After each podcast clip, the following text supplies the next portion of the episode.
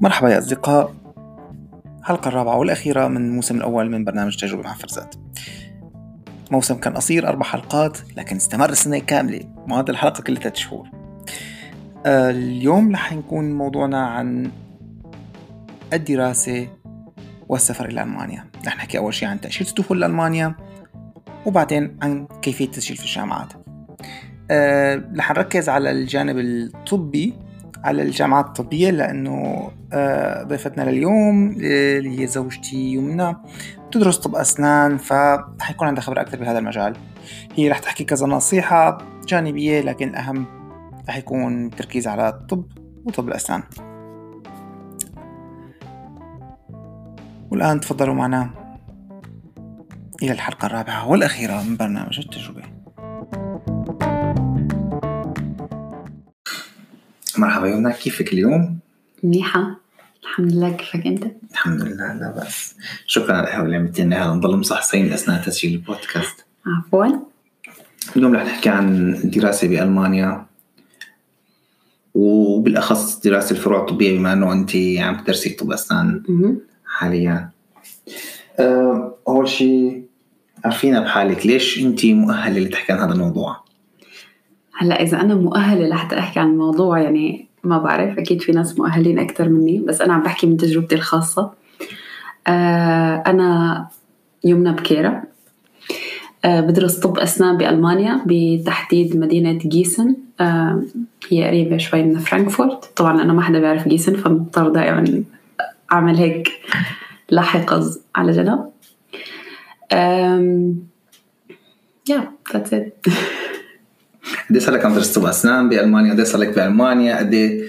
أه هلأ أنا جيت على ألمانيا بال 2014 آخر ال 2014 يعني راح صار لي راح يصير لي تقريبا ست سنين أه صار لي تقريبا ثلاث سنين عم بدرس طب أسنان بألمانيا أه جيت أنا عملت البكالوريا تبعي بالسعودية ف خلصت وجيت فورا على ألمانيا درست خلال ست شهور أه وصلت لمرحلة البي 2 وبعدين أه قدمت على السنة التحضيرية. آه، بألمانيا. وبعدين قدمت على الجامعة ودخلت على الجامعة بألمانيا. تمام. آه هلأ في سؤال مهم. يعني لما أنا كطالب ممكن أدرس بأوروبا ليش بدي أروح على ألمانيا؟ هلأ ألمانيا فيها شغلة كتير منيحة مو موجودة بباقي البلدان. الأوروبية هي إنه أو بالأحرى مثل بريطانيا وأمريكا ألمانيا تكلفة الجامعة أو تكلفة الدراسة فيها جدا جدا قليلة هي عبارة عن تكلفة رمزية فقط آه، جامعاتها قوية. يعني الواحد آه، بيتعلم بجامعة منيحة بس بتكلفة جدا قليلة. لذلك أنا بنصح الناس اللي قدرانة إنها تسافر تروح على ألمانيا لأنه رفقاتي كثير منهم بيدرسوا بدول الخليج وبدول عربية مختلفة وفي منهم بيدرسوا ببريطانيا وبأمريكا. فلما بحكي لهم عن الرسوم اللي أنا بدفعها للجامعة أو السكن الجامعي لما كنت ساكنة بسكن الجامعي أو بشكل عام يعني عن الكورسات اللي نحن بنعملها بينصدموا من كتر ما تقريبا قد إيه بكلف هلأ الفصل- الفصل؟ معظم الجامعات بألمانيا هلا هي طبعا بتختلف من جامعة لجامعة يعني في جامعات بتكون أزيد بشوي أنقص بشوي بس فينا نقول إنه متوسط هو عبارة عن 300 يورو بالفصل اللي هن ست شهور.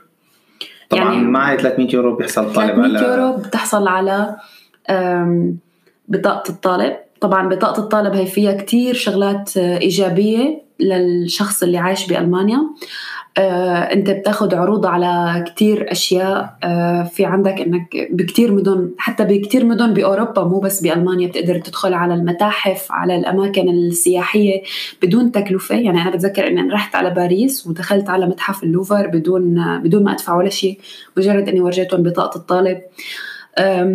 بتقدر إنك أنت تستخدم كل الوسائل المواصلات بالولاية بدون أي تكلفة زيادة.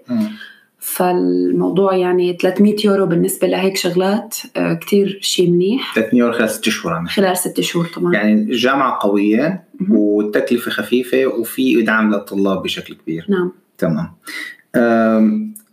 هلا أنت ما واجهتك صعوبة كثير بالفيزا بس أه، حكيتي لي إنك بتعرفي عن متطلبات الفيزا لألمانيا. ممكن أنت تحكي عن الشيء اللي بتعرفيه بعدين أنا بكمل لأنه أنا جيت كمان بفيزا صح. دراسية.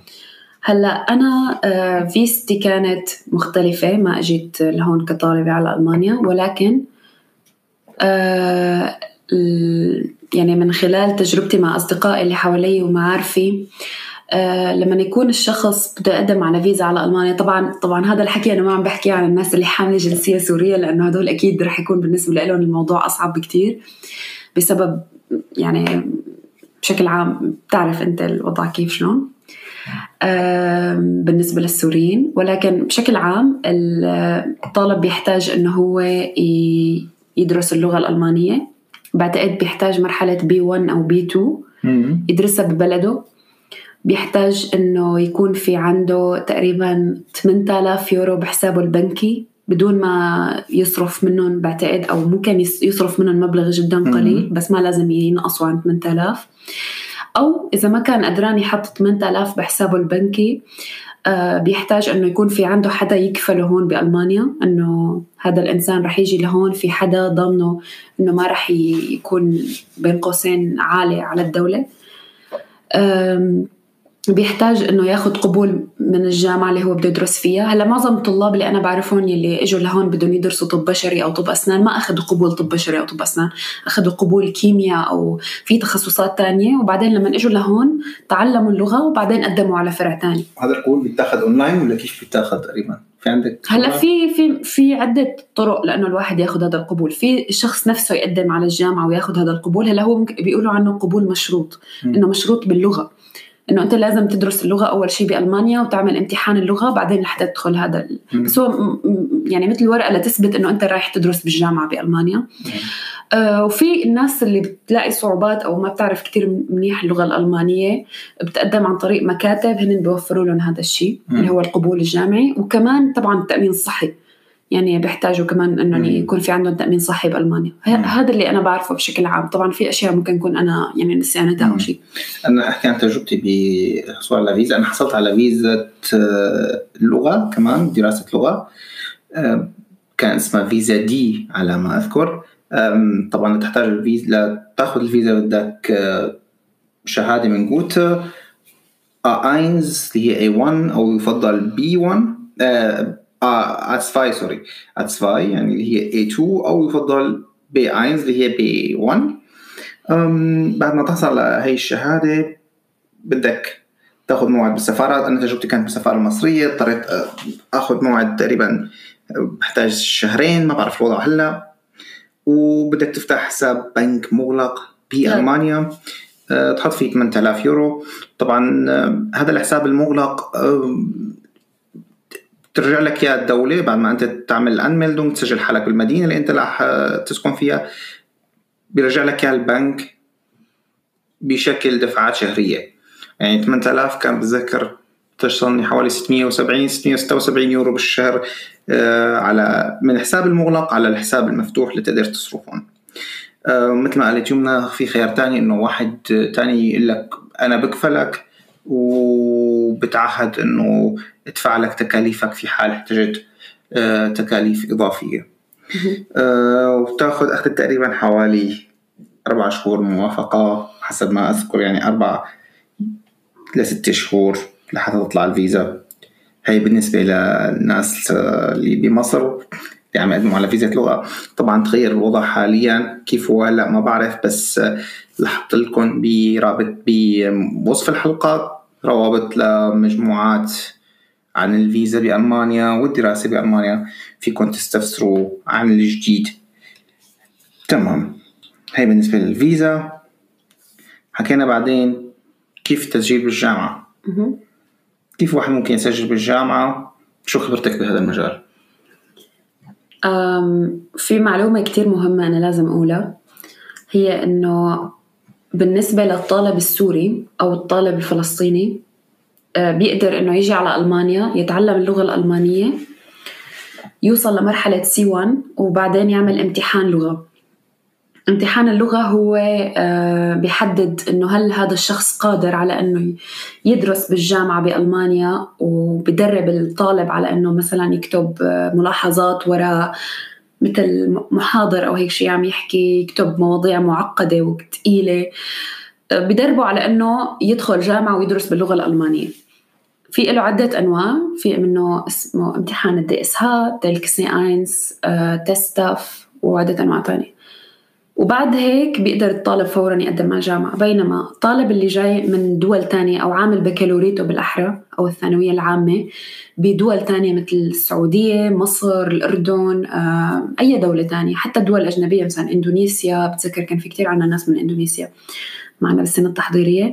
فبيحتاج طبعا إنه يعمل شيء اسمه سنة تحضيرية لحتى يعدل شهادته تبع البكالوريا بألمانيا لحتى يقدر إنه يعتبروا شهادته تكافئ البكالوريا الألمانية وبالتالي يقدم على الجامعة.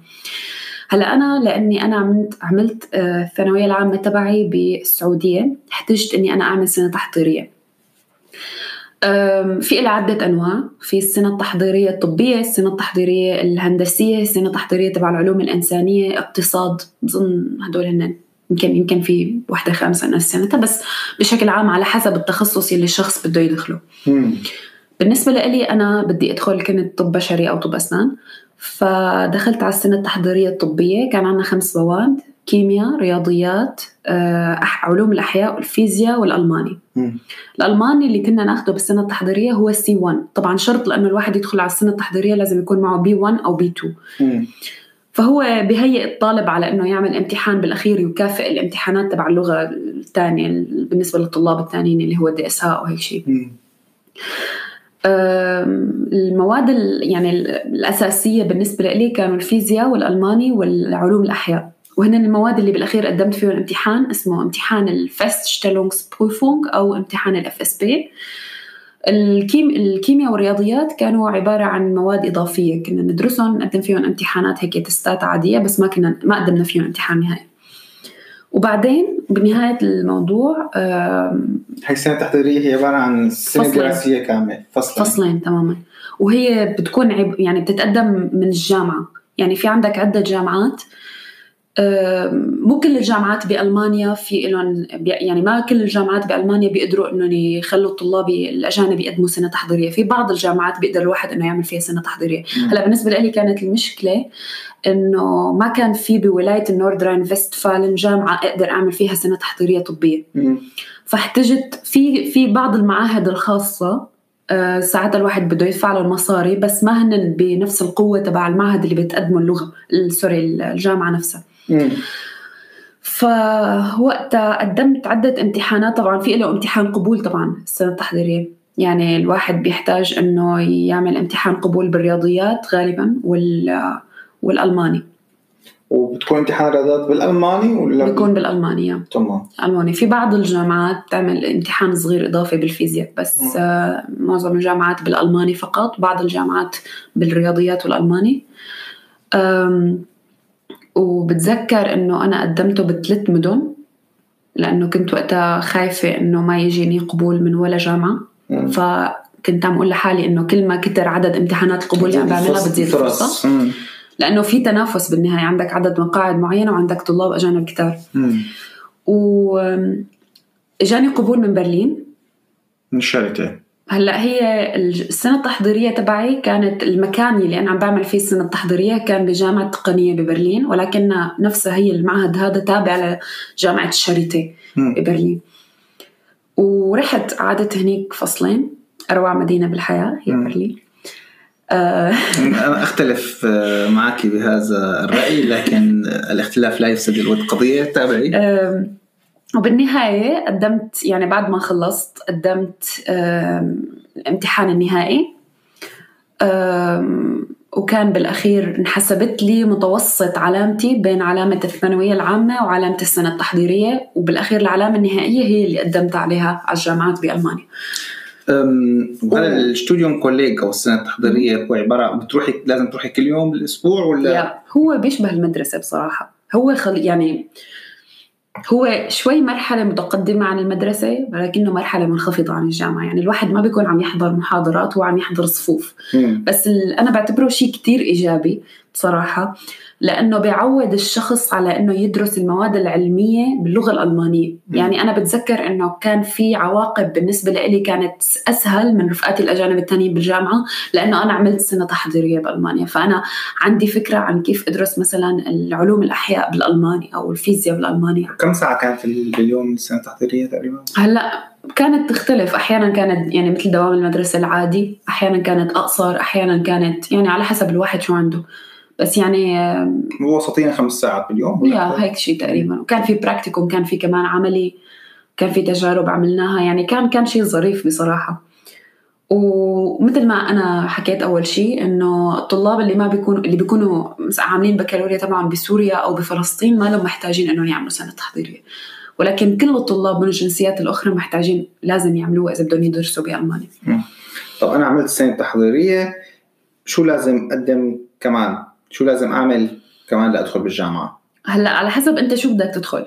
إذا بدك تدخل طب مثلا فساعتها لازم إذا أنت علامتك كتير عالية بالمدرسة وعلامتك كتير عالية بالسنه التحضيرية فبالتالي يعني لازم تكون علامتك كتير عالية بالسنه التحضيرية. أنت ما عندك مجال إنه أي شيء ممكن أنت تأثر فيه بالسنه التحضيرية رح يضرب لك المعدل اللي بالنهاية رح تقدم عليه. و... وبالنهايه آخر شيء لنفترض علامتك هي خليني فاصل صفر اللي هي أعلى علامة ممكن واحد يوصل لها بألمانيا. مثل ما تعادل ما في صفر فاصلة؟ هلا في صفر فاصل بس أنا لحد هلا مالي فهمانة الصفر فاصله هي يعني كان في صفر فاصل ثمانية اللي هي أعلى من الواحد فاصل صفر. هي يعني ما بعرف شلون بس إنه فوق المية بالمية ما بعرف كيف. هذا مو مثلا واحد جايب واحد. واحد جايب يعني perfect يعني ما له ناقص ولا شيء.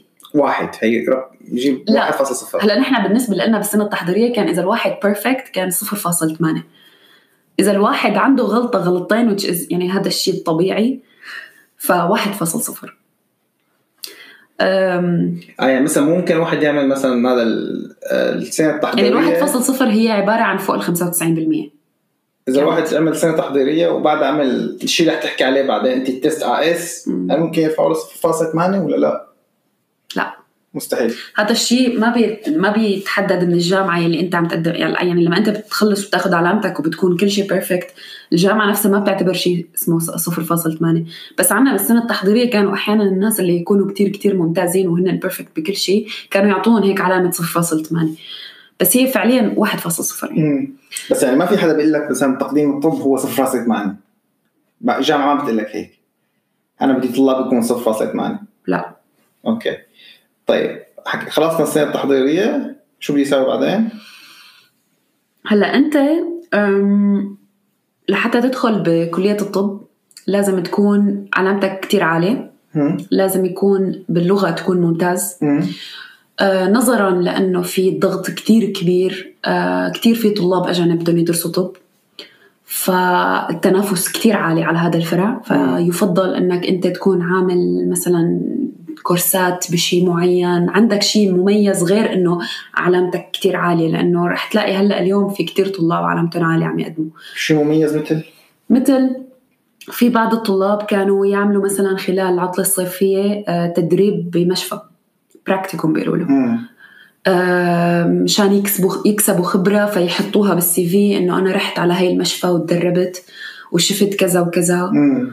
وعملت هذا ال course بشيء معين أنا, أنا بتذكر من الشغلات اللي أنا عملتها مشان زيد فرصة قبولي بالجامعة أني أنا بعد ما خلصت السنة التحضيرية رحت عملت كورس أسبوعين آه، باللغة الطبية تمام. الألمانية بجامعة شاريتي وعملت كمان كورس بالإسعافات آه، الأولية وأخذت عليهم شهادات وحطيتهم من ضمن السي في وفي بعض هلا في شيء أنا ما عملته بس هو فعليا شيء اليوم صار كتير ضروري على أيامي ما كان كتير ضروري اللي هو امتحان التست أس. هو بيشبه امتحان القدرات تبع السعودية م. اللي هو امتحان مثل امتحان الذكاء.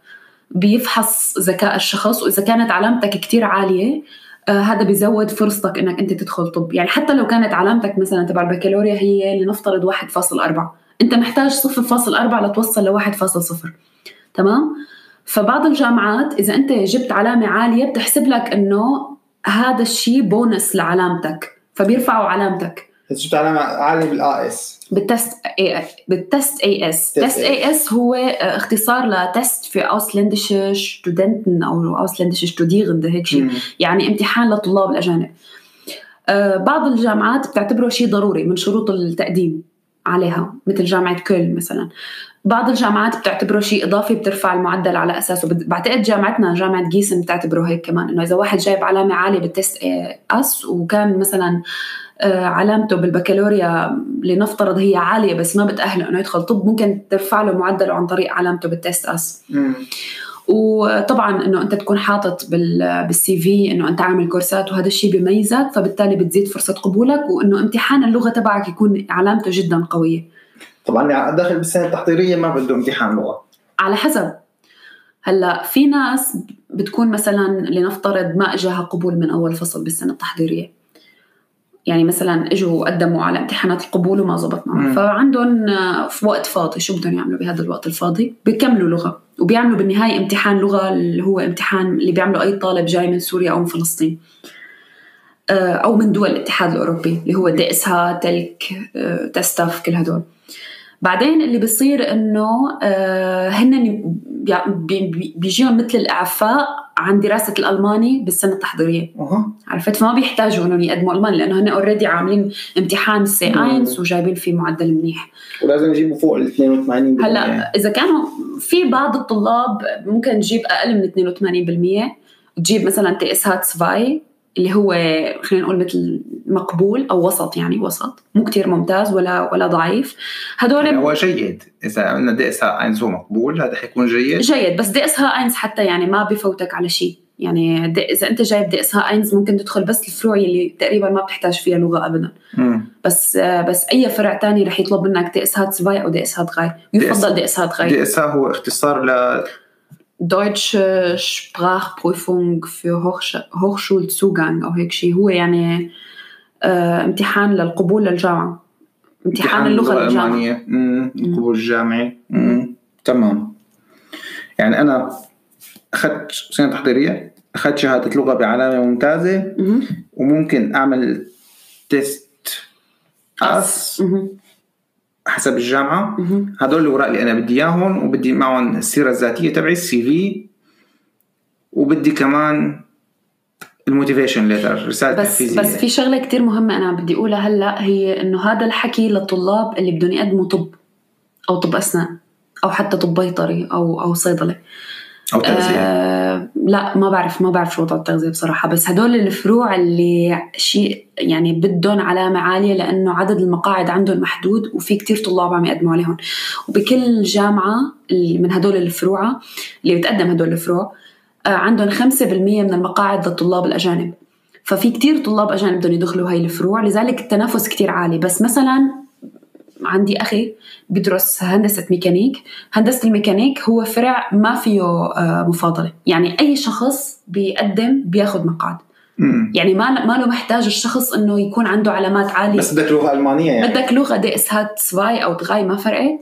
وبدك آه وبدك علامة يعني بدك شهادة بكالوريا. وعلامة يعني مقبولة خليني أقول وبتدخل. يعني مو كل الفروع آه بتحتاج كل هذا الشيء الكتير هذا الشيء بس للفروع الطبية لأنه بسبب وجود كتير طلاب عم يقدموا على هاي الفروع ولأنه عدد المقاعد محدود. فبالتالي المنافسة عالية. وطبعا هذا الحكي اللي أنا هلأ عم بحكيه كان غير كان قبل سنتين ثلاثة ما له لهالدرجة شديد. يعني أحيانا بتمرق فترات بيكون في طلاب كتير عم يقدموا فبتكون المنافسة كتير عالية فبتكون المتطلبات كتير عالية. وفي أشخاص ما احتاجوا إنهم يجيبوا علامات كتير عالية ويجيبوا أعلى العلامة بامتحان اللغة ومع هيك أخذوا قبول لأنه على أيامهم ما كان في منافسة كتير على هذا الفرع. فالقصة بتختلف من فترة لفترة ومن فرع لفرع كمان. امم تمام تمام. طيب. جبنا المستلزمات كلياتها. كيف بدي أقدم على الجامعة؟ كيف بدي أسجل بالجامعة هلا أنا لما قدمت خلصت يعني قدمت على ورائي خلصت ورائي بالاحرى جهزتهم ب 13 7 قدمتهم ب 14 7 آخر يوم للتقديم كان 15 7 للفصل الشتوي تمام؟ الفصل الشتوي اللي ببلش بأكتوبر. بهاي الفترة عندك أنت من خليني أقول منتصف شهر سبعة لمنتصف أو أو بداية أكتوبر خلينا نقول هاي الفترة هي فترة القبولات ودراسة الورق بالجامعات. الواحد بيحتاج إنه هو يكون عنده ال CV تبعه بيحتاج إنه هو يكون في عنده motivation letter كاتب أو رسالة تحفيزية عم يشرح فيها بكل آه، صدق ليش هو اختار هذا التخصص وليش اختار هاي الجامعة بالذات. طبعا لازم تقنع الجامعة إنه هن أحسن جامعة بالعالم لذلك أنت اخترته. وإنه هذا الفرع هو شيء حلمك انه انت وصغير ولازم تحكي شو أنت عملت مشان تدخل هذا الفرع وقد إيه تعذبت وتحكي تكتب كل هاي الشغلات بال motivation letter و ومثل ما قلنا ال CV ولازم يكون في عندك يعني نسخ مصدقة عن الشهادات اللي أنت جايبها. يعني إذا أنت محتاج إنك أنت تعمل سنة تحضيرية فمحتاج يكون في عندك نسخة مصدقة من شهادة البكالوريا تبعك ونسخة مصدقة من شهادة السنة التحضيرية. ومحتاج إنه بعتقد هدول هنا في بعض الجامعات بتطلب ورقة عن التأمين الصحي وفي بعض الجامعات بتطلبها بعدين لما بصير في تسجيل. آه، بس بشكل عام هدول هن أهم الورقات اللي مطلوبين من كل الجامعات هلأ في بعض الورق الاضافي ممكن يكون مطلوب من جامعة X أو جامعة Y بس بشكل عام كل الجامعات بدها هدول الورقات أنا جمعت هدول الاوراق شو بسوي فيهم؟ بعدين آه بتقدم على الجامعات عن طريق مكتب اسمه uni-assist تمام؟ هلأ ال uni-assist هو مثل الواصل بين الطلاب والجامعات هو اللي بيدرس الورق وهو اللي بيبعث للجامعات والجامعات بترد لل uni-assist إذا في شيء ورق ناقص يعني ال uni-assist هو مثل حلقة الوصل. وبعض الجامعات بتقول لا أنا ما بشتغل عن طريق ال uni-assist أنا بدي الطلاب يقدموا لي لإلي بشكل مباشر. تمام. بس معظم الجامعات بألمانيا بتستخدم ال uni-assist أو إنه الطلاب بيقدموا لها عن طريق ال uni-assist لأنه الشيء بيكون أسهل بالنسبة للطلاب وبالنسبة للجامعة. يعني بدل ما أنا أحمل بس أنا قدمت على 15 جامعة. بدل ما أحمل 15 ظرف لوديهم ل 15 عنوان مختلف عندي ظرف واحد حاطة فيهم طلبات الجامعات طلبات كل جامعة خلينا نقول 15 طلب مع نسخة واحدة من كل الورقات وإذا في شي جامعة إضافية بدها نسخ بدها شيء إضافي فبحطه بنفس الظرف وبقدمهم كلياتهم للأوني أسيست.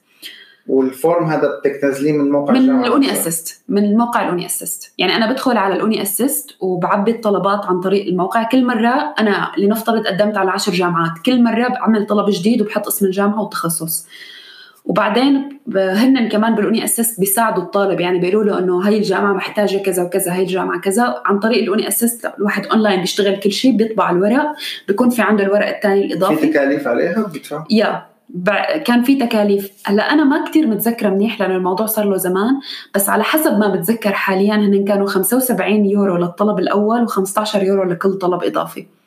okay يعني إذا بقدم على جامعتين سيرتي.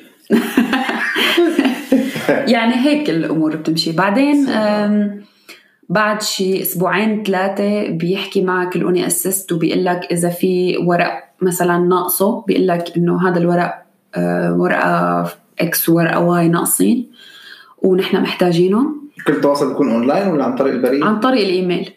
تمام. و... وبعدين هلا أحيانا بيبعتوا هن شغلات بالبريد بس يعني أنا بتذكر إنه كان أغلب التواصل عن طريق الإيميل. وبعدين هلا إذا كان الورق كامل بيقولوا لك الورق كامل ونحن هلا بعتنا الورق للجامعة. يعني بضل عم بيعطيك أخبار عن حالة طلباتك تبعات الجامعة اللي أنت قدمتهم عن طريقه. يفضل للطالب اللي قدران إنه يكون اوراقه جاهزين قبل موعد انتهاء التقديم بشهر يفضل يقدمهم قبل من شهر أو شهر ونص يعني ما يستنى لآخر اليوم أو لآخر لحظة. لأنه أحيانا ممكن يكون الطالب آه، نسيان شي ورقة فبالتالي بيرد ال uni-assist بيكتب له بعد أسبوعين إنه أنت نسيان ورقة X فهو بيكون عنده وقت إنه يجيب هاي الورقة ويبعث له إياها. لأنه إذا بعد ال Frist يعني بعد deadline خليني أقول بعد 15 7 بيكون الشيء أصعب وممكن إنه هذا الشيء يخرب الطلبية كلها. مم. يعني ممكن إنه يخلي خلص إنه طالما هاي الورقة ناقصه تمام بدك تروح. يعني بعتقد إنه في جامعات ممكن إنه يعني تتماشى مع هاي القصة تقول okay بنسامح بس معظم الجامعات ما بظن إنه هيك بتمشي بهاي الطريقة. تمام. وبعدين بت يعني أنا عم بتذكر إنه إجاني قبولات بشهر 8 وشهر 9 يعني أنا أنا قدمت بشهر بشهر 7 ب 15 7 خلصت قدمت وكل شيء. وبعد أسبوعين حكوا معي بنص 8 آخر 8 إجاني أول قبولاتي كنت مقدمة على عدة فروع أنا. وبعدين بشهر تسعة إجاني قبولات من الجامعة اللي أنا بدي أروح عليها. الجامعة بتقول لك إنه بتعطيك القبول وبتقول لك إنه أنت معك أسبوعين وقت لحتى تقول أه إذا بدك هذا المقعد أو لا. وبعدين بتعطيك موعد التسجيل. يعني إذا أنت قلت okay آه لنفترض هي بتقول لك إنه مثلا معك أسبوعين لتقول okay وإذا قلت okay خلال ثلاث أسابيع بدك بتاريخ كذا وقت كذا بدك تيجي لعنا مشان تنهي أمور التسجيل بالجامعة وتدفع الرسوم وكل شيء. تدفع رسوم فصل يعني. يعني وخلص تاخذ بطاقه الطالب ويمشي حالك بالجامعة. وإذا الطالب لنفترض آه، جاء خمس قبولات من خمس جامعات وهو بده هذا القبول الأول مثلا من هاي الجامعة. فهو ما بيرد على باقي الجامعات. طبعا هيك بنكون حكينا على ال process من وقت ما واحد قدم على الفيزا لوقت ما لقى القبول.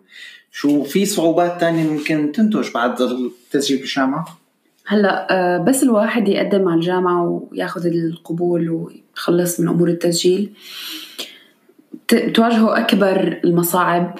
عن جد كتير كتير كان وقت صعب بالنسبة لي اللي هو إيجاد سكن. خصوصي إذا أنت آه، جاك قبول من مدينة غير اللي أنت عايش فيها. معظم الطلاب لما بيكونوا بدهم يقدموا على طب بشري أو طب أسنان بيقدموا على كل الجامعات بألمانيا. فغالبا بيجي القبول من مدينة تانية.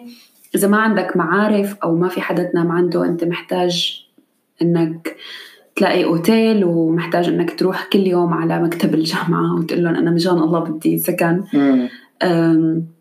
وممكن تنتظر آه، فصل. لحتى يجيك غرفة من السكن الجامعي. ممكن أقل على حسب طبعا الموظف يعني. بس بالنهاية القصة هي أصعب شيء.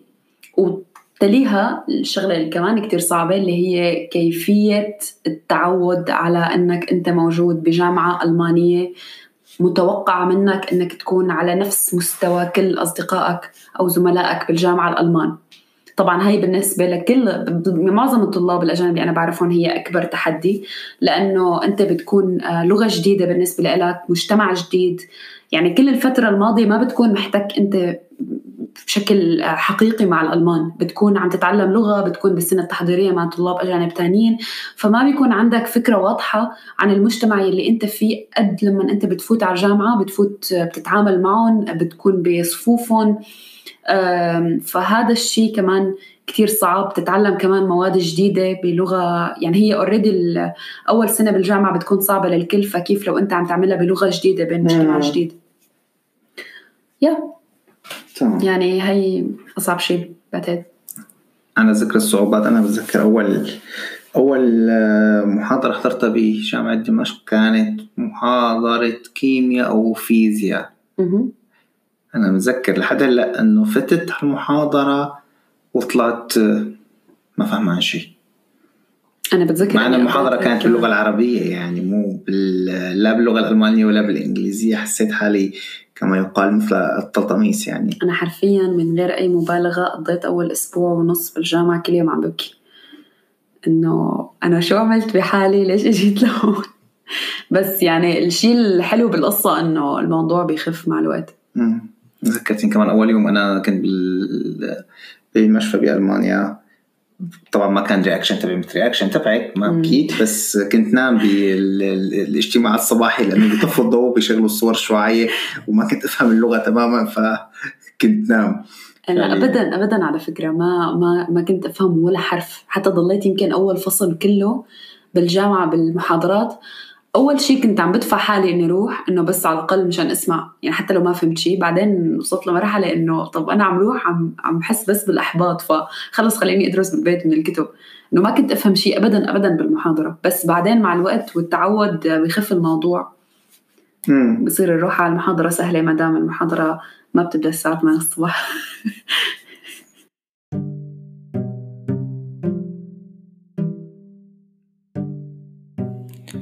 شكرا لكم لسماعكم الحلقة الرابعة والأخيرة من برنامج تجربة مع فرزات بتمنى تكون الحلقة عجبتكم.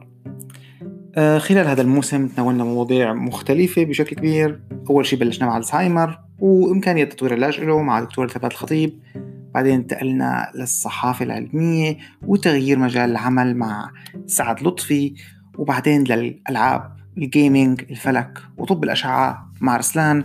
وأخيرا ختامها مسك حكينا مع يمنى عن تأشيرة الدخول والدراسة الجامعية في ألمانيا. عم بحكي معكم بنيسان 2020 هلأ في عنا آه، جائحة كوفيد 19 بتمنى تكونوا بخير بتمنى تلازموا منازلكم قدر الإمكان. آه، بتذكركم بإمكانكم متابعتنا على تويتر. حساب التجربة موجود بالوصف الحلقة. حسابي الخاص وحساب يمنى حطكم كمان المدونة اللي بدون عليها بشكل أسبوعي. كل يوم أحد تقريبا الساعة 8 أو 9 الصبح بطلق تدوينة متفرقات. حتى الآن وصلنا لمتفرقات 19 بجمع فيها تدوينات اللي شفتها على الويب العربي بودكاست وبعض مقاطع اليوتيوب اللي شفتها. بشكل بين الحين والآخر في فيلم الأسبوع وكتاب الأسبوع. بتمنى تعجبكم.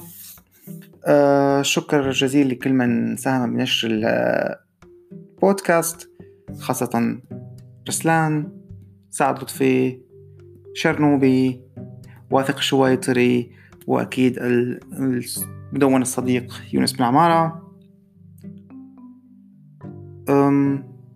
في برنامج أو في موقع جديد آه، اشتغل عليه طريف ونزله من فترة موقع الفهرس بيذكر فيه المدونات العربية. هو عبارة عن من اسمه فهرست هو فهرس للمدونات العربية أو عم يسعى لهذا الشيء. حاليا في 200 مدونة موجودة بالموقع بتمنى تطلعوا عليه. قريبا رح ينزل آه، منتج جديد ليكمل هذا المنتج. حيكون مجتمع يشبك المدونين مع بعضهم يتساعدوا ويتواصلوا ويتبادلوا الأفكار. ما في طول عليكم شكرا كثير لكم شكرا لكل حدا سمع شكرا لكل حدا نشر الحلقة. بتمنى أحكي معكم عن قريب كونوا بخير. كان معكم فرزت. إلى لقاء آخر.